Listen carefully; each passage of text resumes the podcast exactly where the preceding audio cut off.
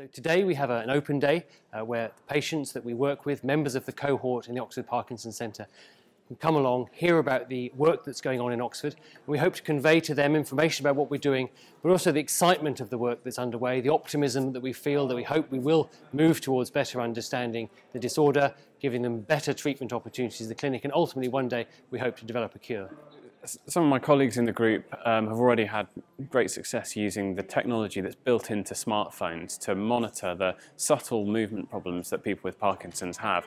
Um, what I'm interested in doing is taking that one step further and looking at smart watches, which have all of the same technology built into them, but have the advantage of being able to be worn, and therefore we can collect data overnight. And I hope that this is going to give us some really important insights into sleep problems in Parkinson's disease. Well, one of the most significant side effects we've seen is something we call impulsive compulsive disorders. Now, this can affect up to 15% of people who are treated for Parkinson's and can have a huge impact on an individual's life. So, alpha synuclein is a very interesting protein.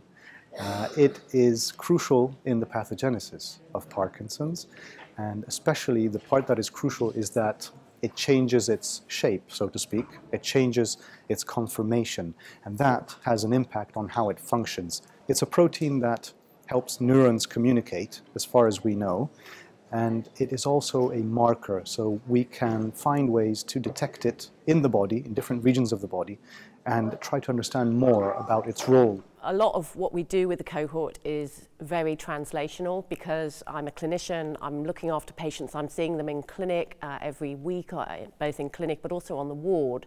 So you learn that you have to get able to communicate effectively. That's a crucial part of my job as a doctor, and any other doctor would tell you the same.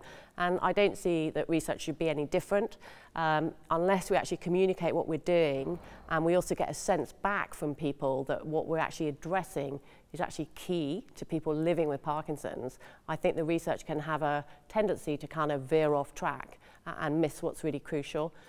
It means a lot to me because I grew up here. I've been involved, you know, live here. The university's on the doorstep. This exciting work is going on here, where I live. Uh, you know, I've got to go. I can probably get on a bike.